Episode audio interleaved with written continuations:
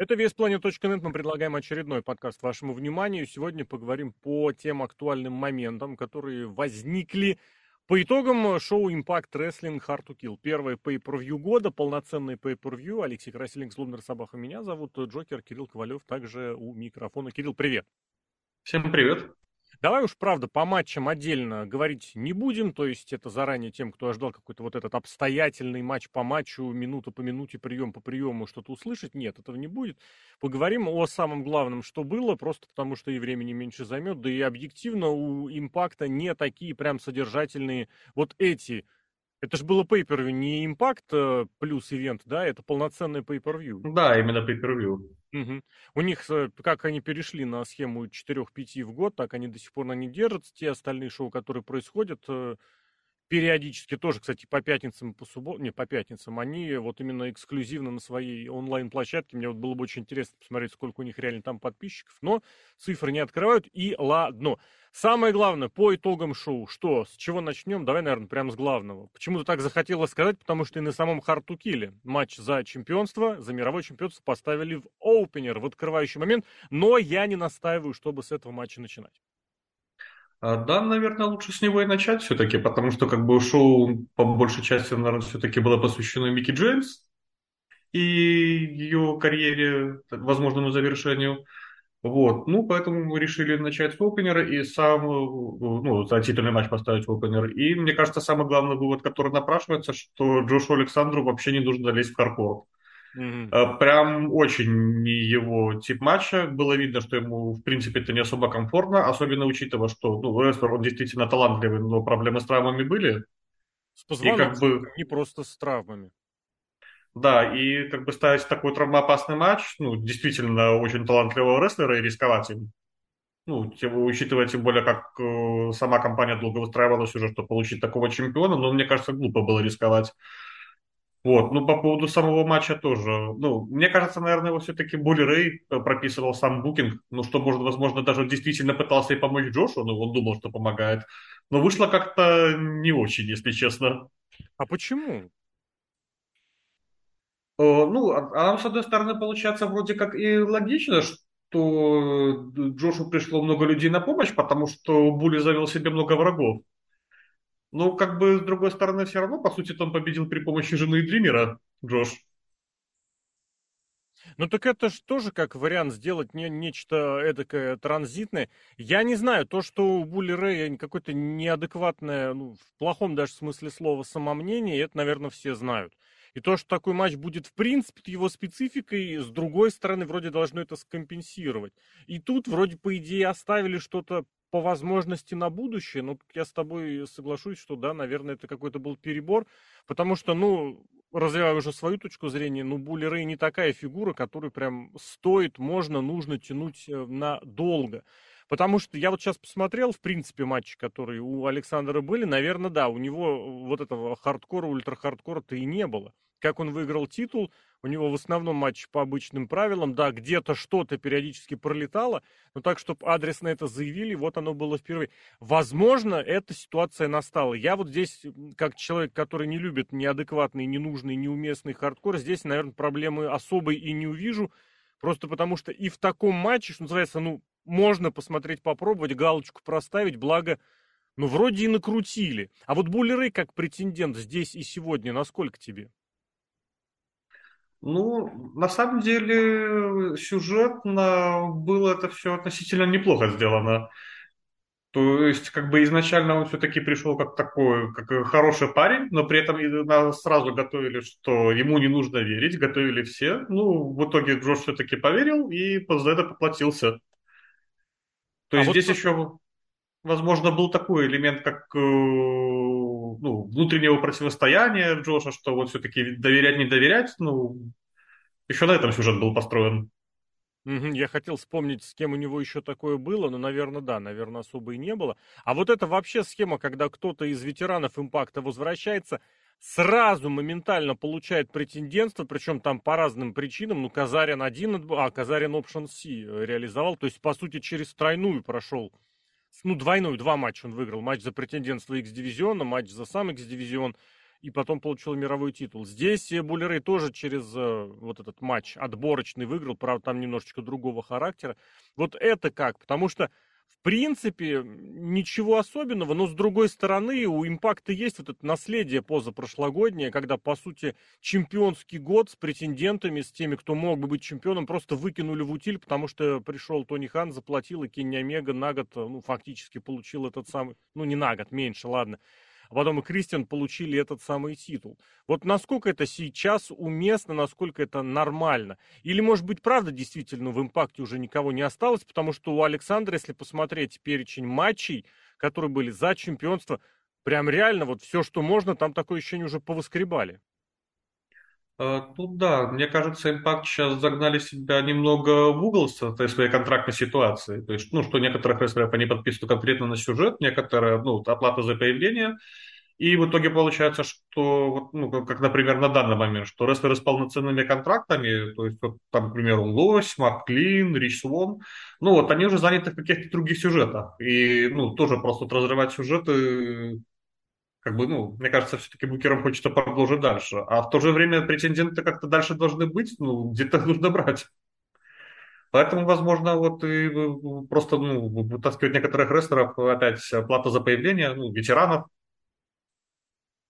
Я вот сейчас с, наткнулся на ужасную-то вещь. Я вот сказал, что у него были матчи почти со всеми, а потом ты упомянул Маклина, и я смотрю, а вот против Стива-то у него матча не было.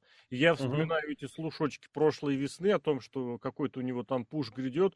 Уж не следующий ли это мировой чемпион, я сейчас подумал, и испугался.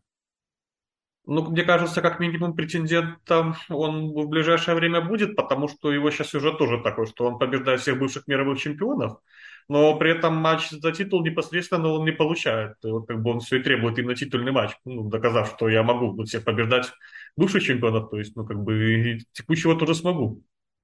Вообще, я сейчас смотрю, ведь действительно в течение нескольких месяцев можно предположить, что Александру просто тянут время. Ну, потому что за последние вот 4 месяца, ну, даже, наверное, побольше. Ну, Шелли, ладно, я готов сам вынести за скобки, а вот э, Винсент, с которым он дрался, Бобби Фиш, с которым он дрался, Майк Бейли у него там был в оппонентах. Плюс два возвращения. Майк Бейли, почему отдельно выделяю? Просто потому что как бы его кто бы не любил, а он был где на пришел. Он абсолютно почему-то по импактовским меркам перестал вот так вот по щелчку пальцев котироваться. Не знаю, по каким причинам, пусть сами определяются.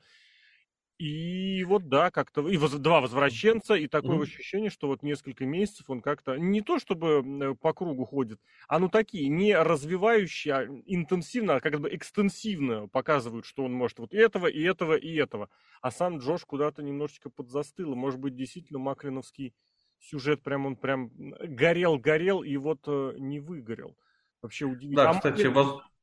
И еще на минуту, вот ты про Бейли заговорил, возможно, к нему еще потом вернется. Сейчас его просто вводят тоже сюжет с Кинни Кингом, что как бы, что, ну, что бы ни пытался вообще Бейли сделать, всегда появляется Кинни Кинг, которому мешает.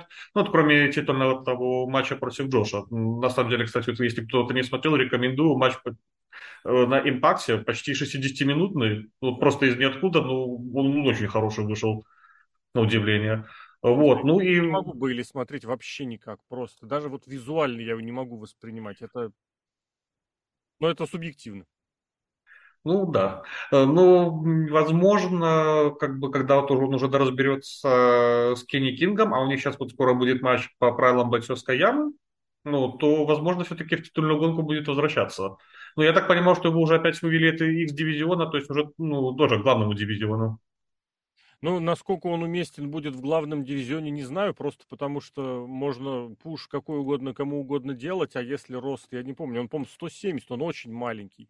Он прям катастрофически маленький, и на его фоне Александр смотрится, грубо говоря, внушителем только потому...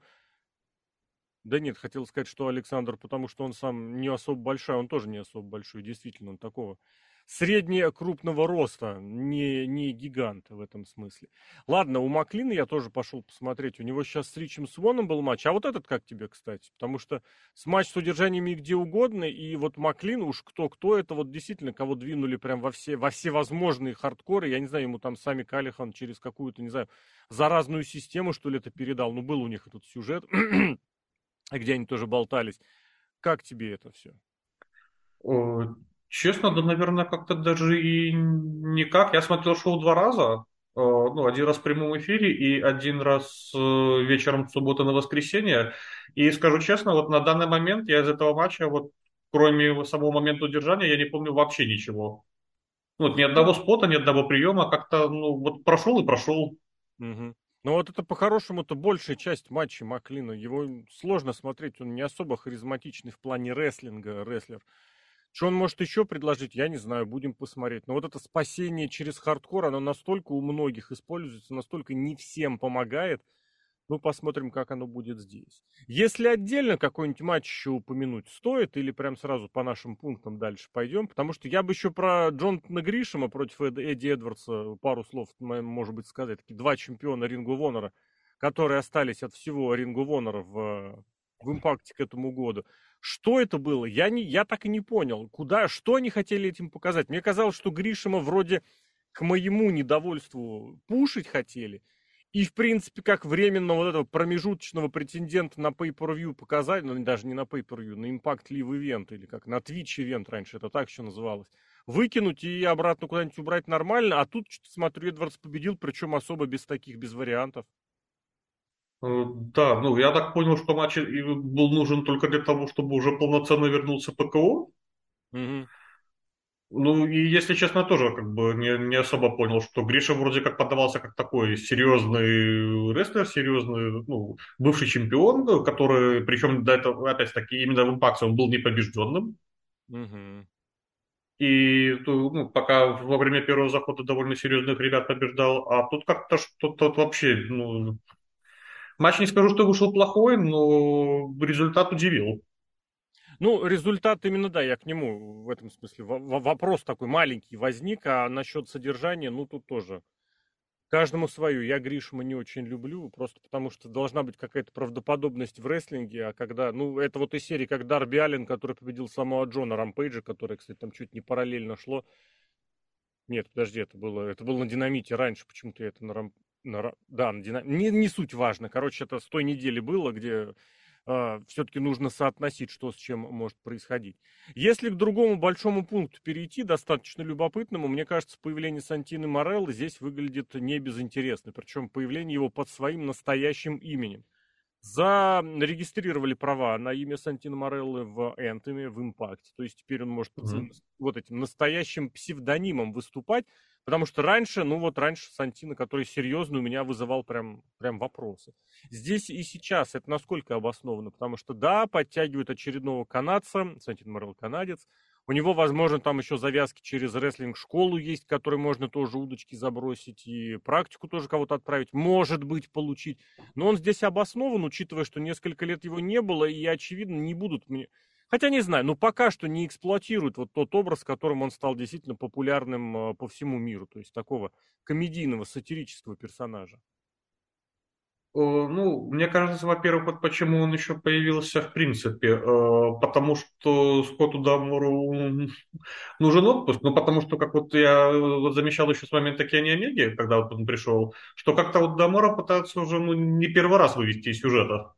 Но все равно как-то возвращается, что он был главной фигурой. Ну, он на самом деле, вот именно как э, персонаж, ну, как управленец, э, но на самом деле из всех вот шоу это действительно сейчас самый адекватный управленец. То есть он принимает нормальные решения.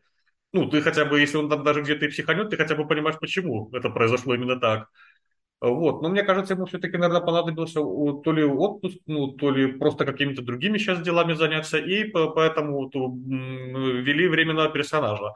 А, Да, Найбак сразу предупреждала Гейл Ким, что это на время, то есть, мол, ну, сюжетно это пока Скотт Дамур ну, залечивает травмы. Мгм. Ну да, да. Но с другой стороны, нет ничего больше более постоянного, чем временное. А вообще появление еще одного рестлера WWE, бывшего рестлера WWE в компании, это как-то в минус сейчас можно, стоит заносить, ну потому что охота за вот этими забывшими, но это прям бич долгое время был и импакта, который потом и в других компаниях очень так серьезно а, помешал. Вот. Тут я даже не знаю, они, конечно, могли попробовать вытащить кого-то из э, своих ветеранов на управленческую должность, но Я вот сейчас вот думаю, а кто бы, в принципе, ну, кто сейчас не на контракте ни с какой другой организацией, то есть кого можно вытащить, и кто бы, в принципе, роль управленца потянул. Мгм. Ну и плюс опять с кем можно было легко договориться. Ну, как бы понятно, что у импакта есть связи ну, с многими канадцами, то есть, ну, мне кажется, с Марвел довольно быстро удалось договориться. А так уж, чтобы с кем быстро договориться, кто не на контракте и кто, ну, в принципе, вот именно такой вот как персонаж, ну, именно харизматичный, то есть может потянуть роль управленца, ну, я как-то, наверное, даже сейчас и не припомню. Ну да.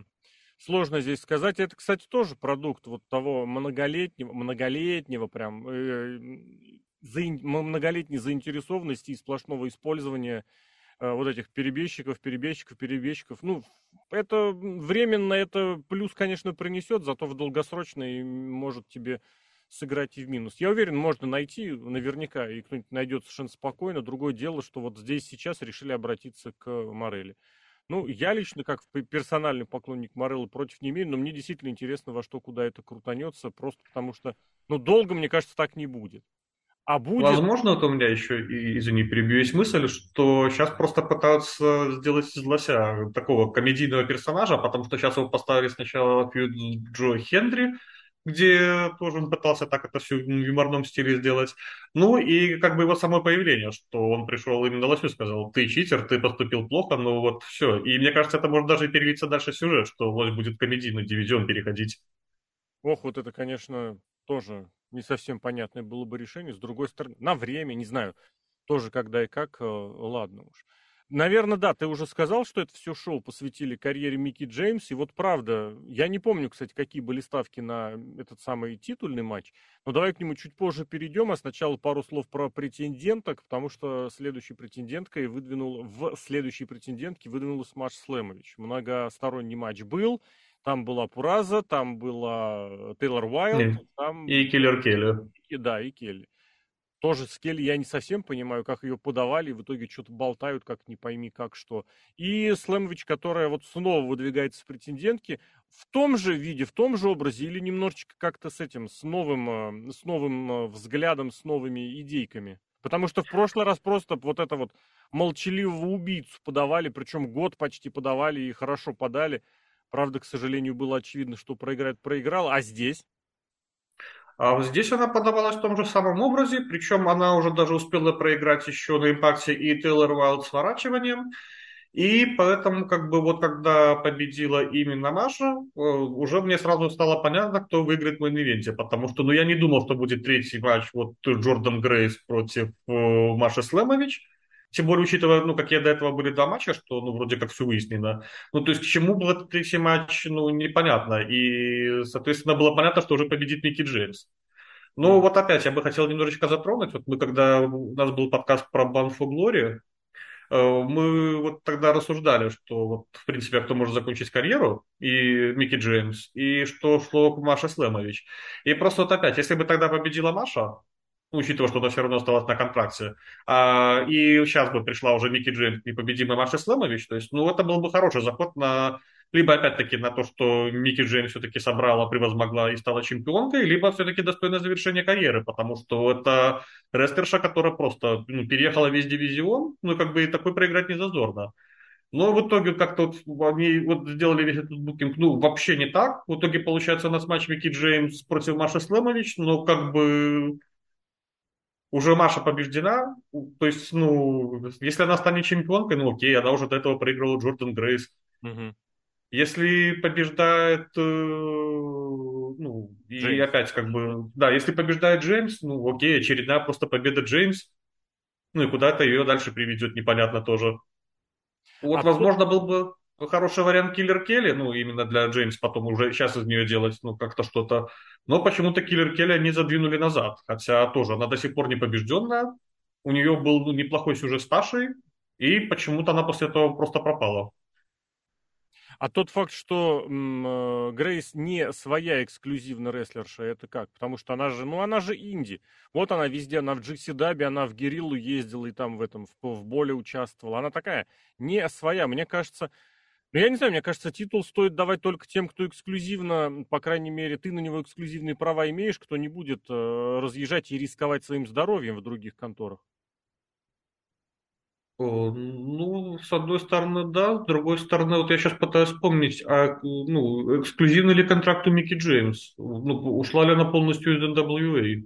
Ой, слушай, NWA я бы вообще сейчас за что-то серьезное не считал, потому что там крайне нерегулярные появления. Здесь а там один раз появился, и все, и, и весь день свободен на несколько месяцев. А у Слэмовича у нее же очень насыщенный график, по 2-3 матча, по 2-3 даже шоу в неделю, я хотел сказать матча, но у нее тут недавно были сразу по два матча на нескольких шоу. Ну, в смысле, на одном шоу по несколько матчей, и это было несколько раз. В этом смысле я бы за, за Джеймс особо не переживал, потому что она, если куда ездит, то вот на одни эти какие-нибудь записи. То я не знаю, как они сейчас в NWA будут дальше жить. И вот я сейчас специально полез посмотреть. Ну а что она там была последний раз весной? Вот. Ну, все равно, как бы, кроме Микки Джеймс, э, есть, например, та же Диона Пураза, есть э, Киллер Келли, ну, есть девушки на контракте. Угу. И, как бы, ну, тут еще просто не то, что даже чемпионство Микки Джеймс, а уже начинает вызывать вопросы ее рестлинг, потому что видно, что, ну, пик формы у него уже пройден. Ну, что возраст уже все-таки начинает брать свое.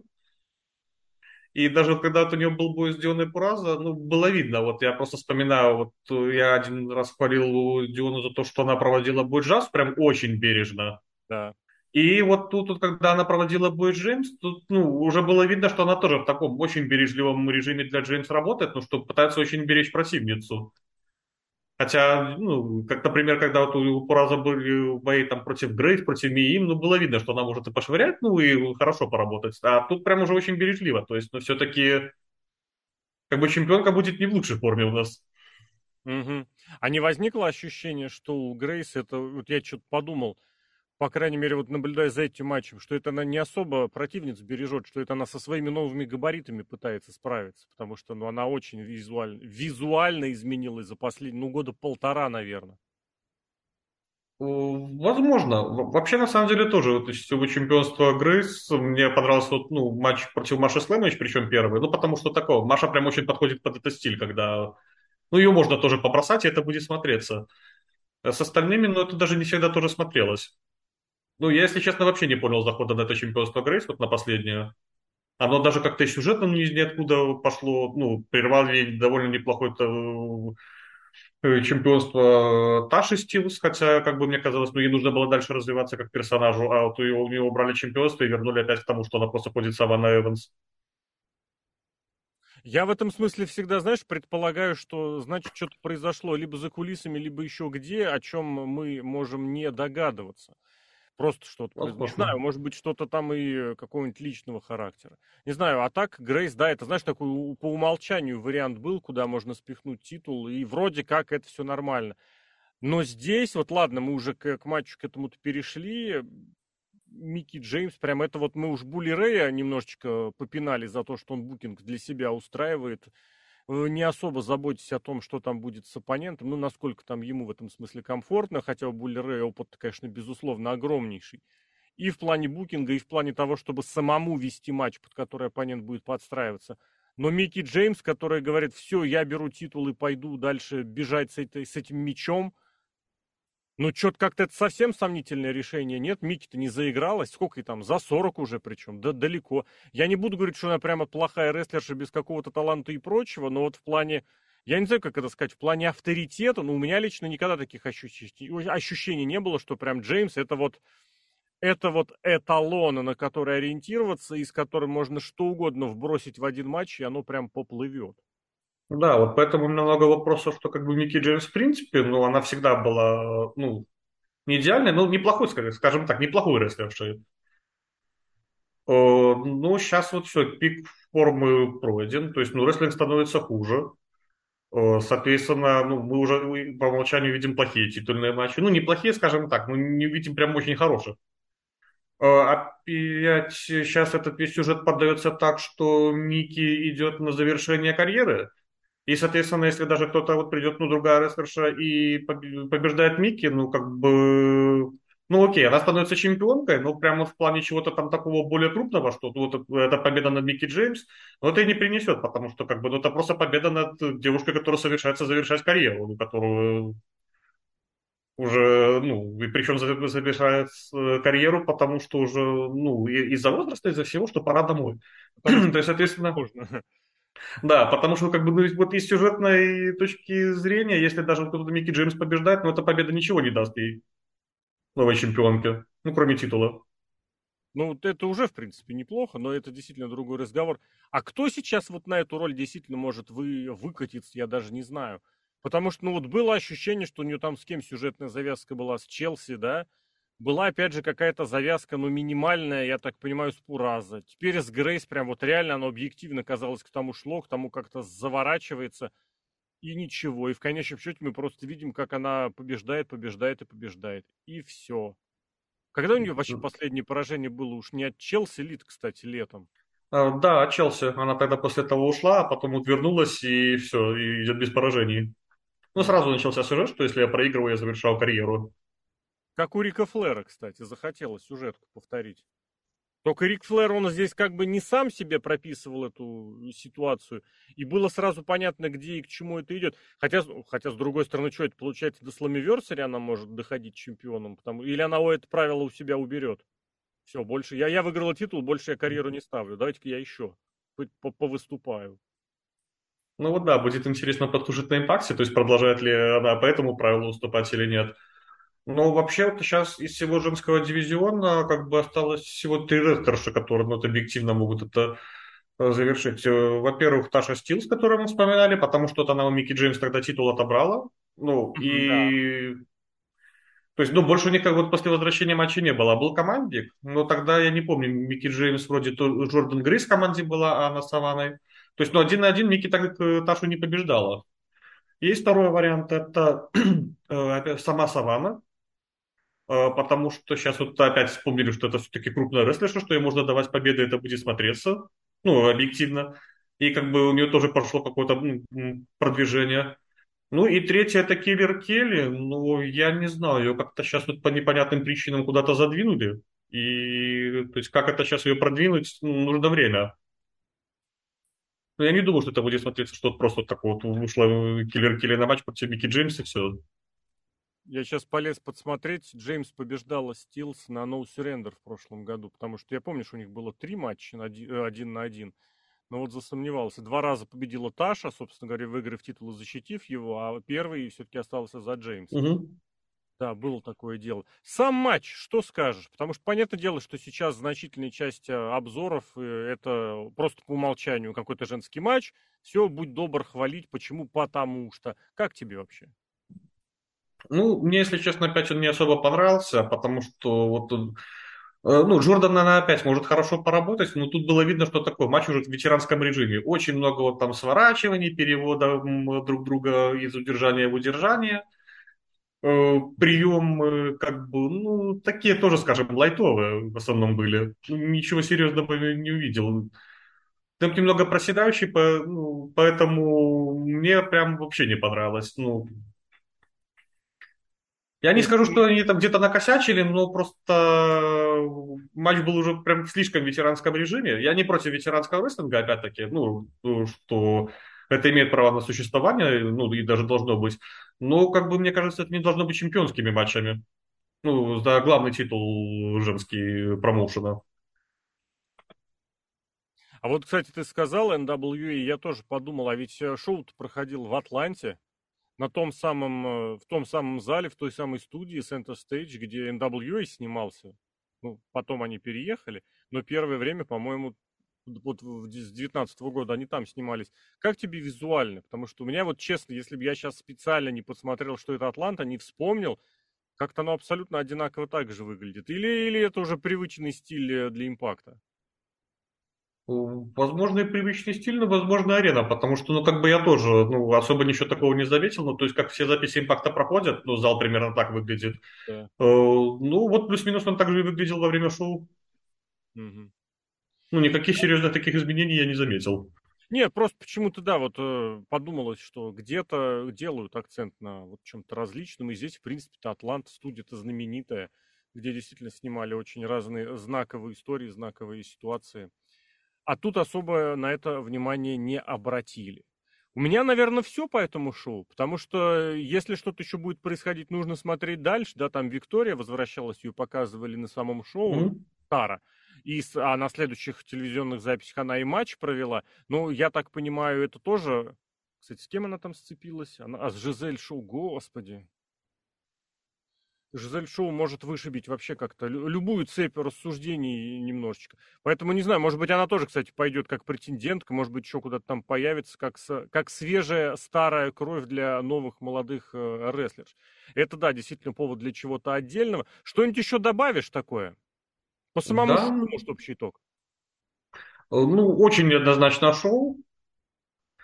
Наверное, пока, вот, грубо говоря, из таких вот посткоронавирусных, ну, это даже самое неоднозначное. То есть, ну, и в основном, как бы, ну, у Impact была такая тенденция, что вот, и особенно, ну, главные эти шоу, которые сейчас, ну, Большая Четверка, они всегда проводили очень хорошие, ну, если не хорошие, то как минимум весьма неплохие выдавались.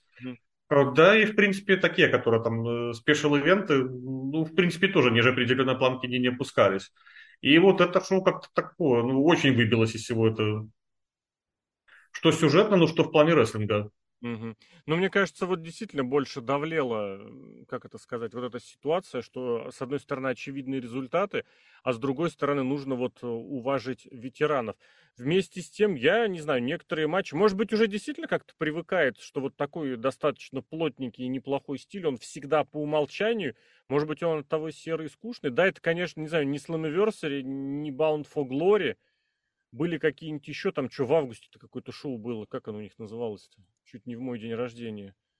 Где Александр был с Шелли, а у, собственно, и у Калихана... Emergence, Emergence это называлось. Mm-hmm. Что-то там тоже Лучидоры приехали, Джека Эванс туда подвезли, казалось. Ну, не знаю, не скажу, что оно прям, на мой взгляд, такое слабее, чем в целом.